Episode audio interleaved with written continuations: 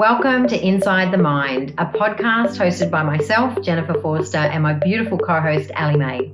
We're excited to be here, diving into edgy, raw, and relatable conversations woven together with mind blowing questions that will shake up your model of the world, expand your thinking, unravel your beliefs, tease apart your patterns, and walk you to the very edges of everything you've ever believed about yourself.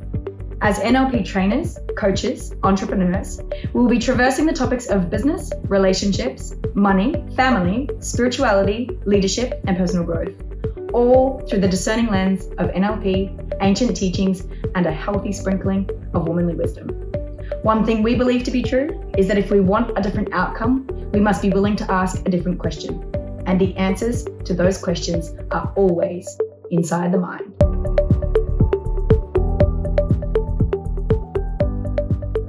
Hello, extraordinary humans, and welcome back to another episode of Inside the Mind. This is the incomparable Allie May.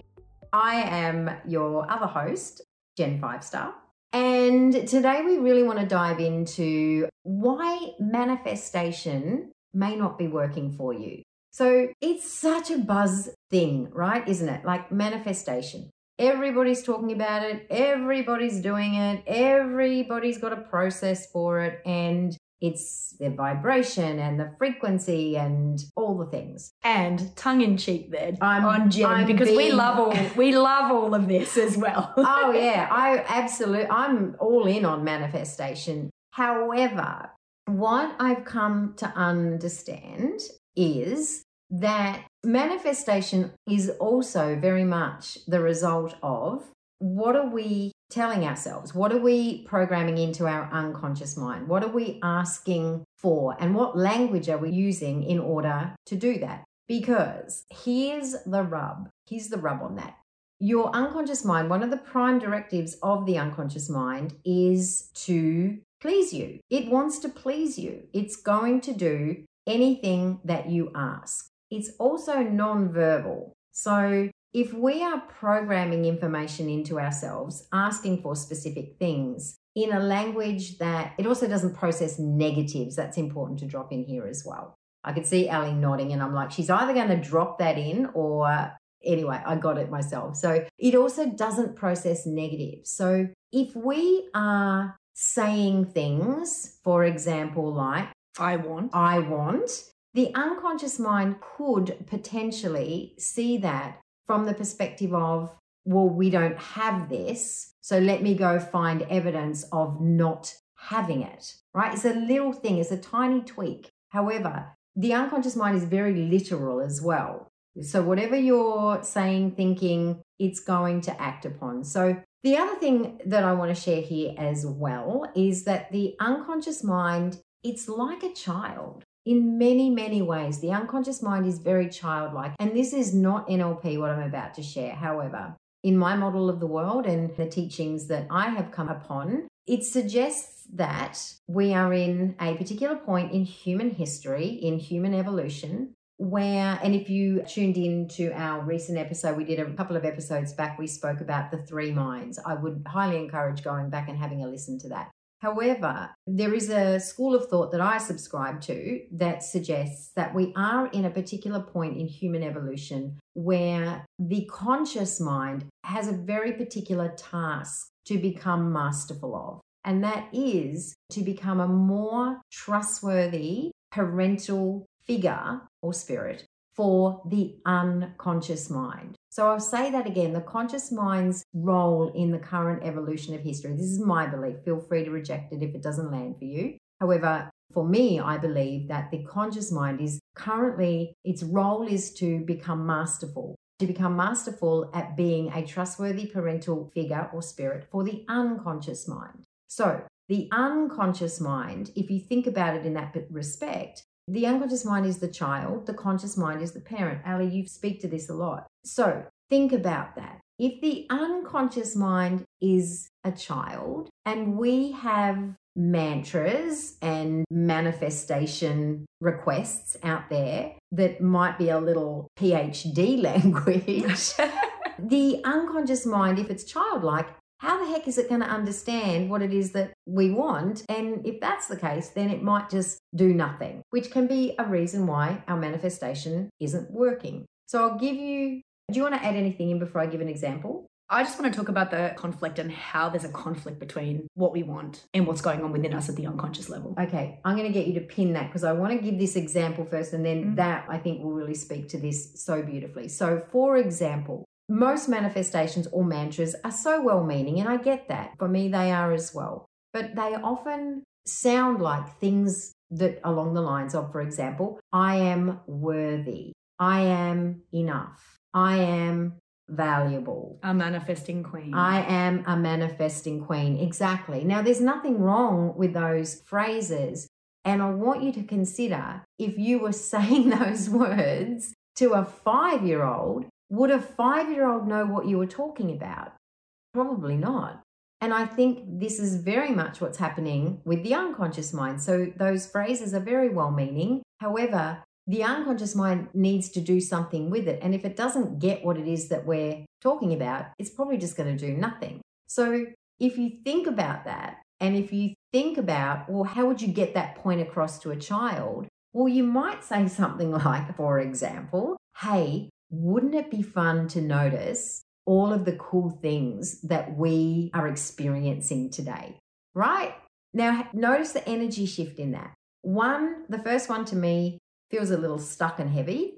And the second one kind of feels a little light and playful, right? Now we know that with vibration and frequency, those vibrations and frequencies of light and playful are also similar to those of gratitude, which are also similar to those of abundance. So if we are already shifting our energetic vibration, having the words become something simple that the unconscious mind can understand, wouldn't it stand to reason then that we're going to get those things so much more quickly. It's working with, to me, this is just simply about are we working with the unconscious mind to manifest the things that we want? Or are we making it unnecessarily difficult for the unconscious mind to pull in and draw to us the things that we want? That's my point here. Mm, I love the childlike version of that. I was like grinning. I'm like, yeah, I could feel my body right. going, woo, right. yeah, let's yeah. do this. So, I'm so saying something I say to myself often I often start most of my manifesting to like this. Wouldn't it be fun for a Mercedes Benz to just drive up into my driveway tomorrow?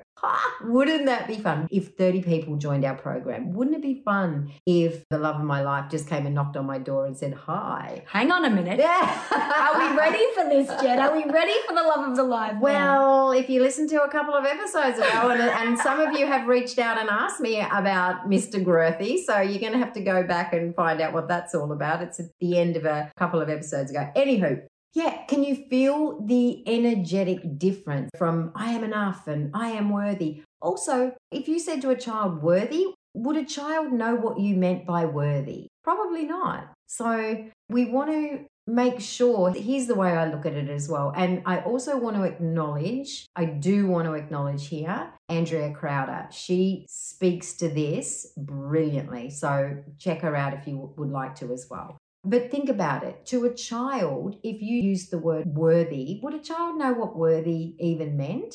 And what are the conditions of worthy? Am I worthy that I can have a cookie now?